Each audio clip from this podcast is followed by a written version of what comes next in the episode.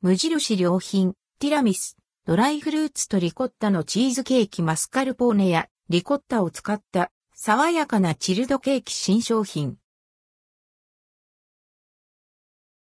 無印良品、ティラミス、ドライフルーツとリコッタのチーズケーキ無印良品のチルド商品取扱店舗で素材の美味しさを活かしたティラミス、ドライフルーツとリコッタのチーズケーキが7月5日より販売されます。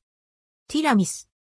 イタリア発祥のティラミスを手本に作られた商品。コクのある北海道産マスカルポーネを使用し、コーヒーシロップをビスキューに染み込ませるだけでなく、天面にほろ苦い風味の炭焼きコーヒーの粉がトッピングされています。一般的に使用されるココアパウダーの代わりにコーヒーパウダーを使うことで、コーヒーの苦味や深みをより楽しめる仕立て。価格は1個390円、税込み。ドライフルーツとリコッタのチーズケーキ。